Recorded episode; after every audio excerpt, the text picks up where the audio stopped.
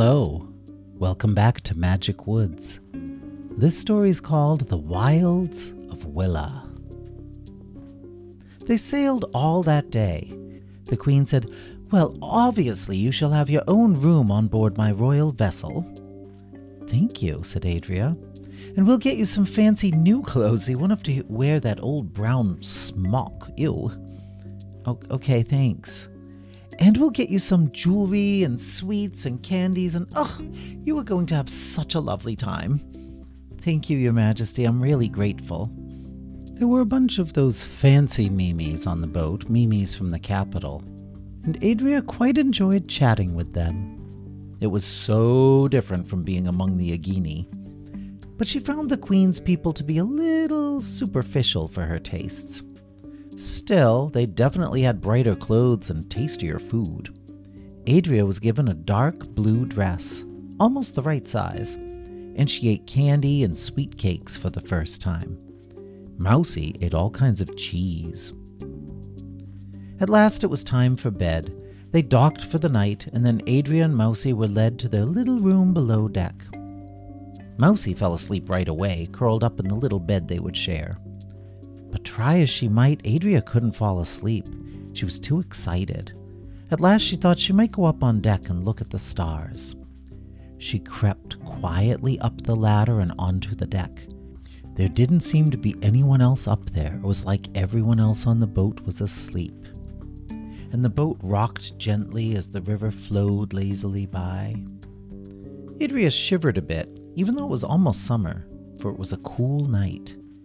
She gazed up at the stars and wondered what the future might bring for her.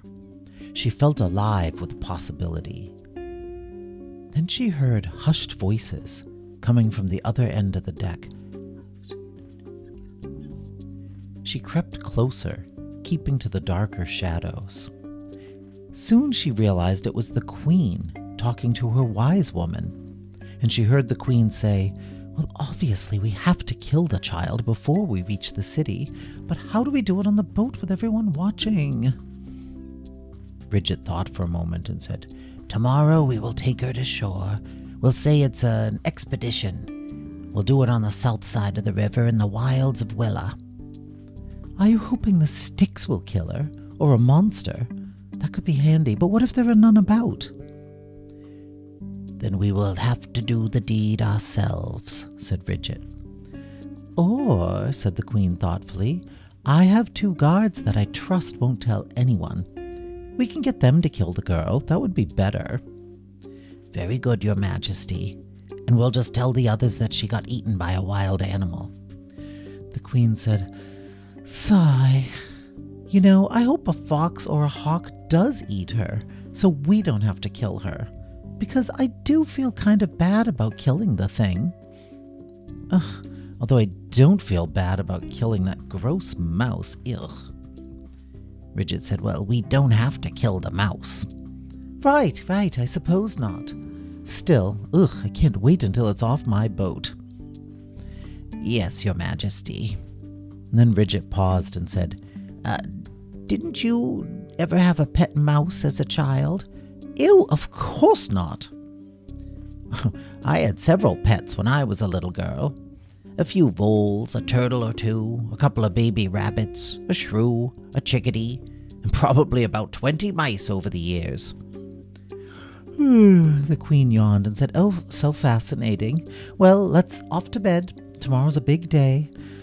Sigh. And then they went below decks to their rooms. Adria stood in the shadows, dumbfounded. She couldn't believe what she had heard. She thought, the Queen lied to me. She promised I would be safe, but now she wants to kill me for some reason. She lied. Quietly, she crept back down into her cabin. She curled up next to Mousie and cried. She couldn't get to sleep no matter how hard she tried she was very tired in the morning when the other Mimis woke up. And the Queen smiled at Adria over breakfast, and she said, We were thinking, wouldn't it be fun to take a little walk into the woods this morning? Didn't you say you wanted to explore the world, little girl? Hmm, didn't you say that? Adria swallowed nervously. "Mm, Um, yeah, but I, I'd rather just head up to the capital right now so I can see the castle. Nonsense, said the Queen. You've got to take a walk in the woods, I tell you. It's one of the best things. You know, let's do it on the south side of the river. It's a little more dangerous that way, don't you think, in the wilds of Willa, hmm? Some of the fancy Mimis gasped. Oh, south side? But what if the stick people see you? Oh, this child is quite brave, and we'll keep her safe. But she really, really wants to go on an adventure, don't you, child? That's what you said. You wanted to explore the world, remember? Um, I kind of have a stomach ache, though. Oh, pish posh. You'll feel fine once you stretch your wings and get out in nature. Adria said, Okay, but I'm bringing Mousie.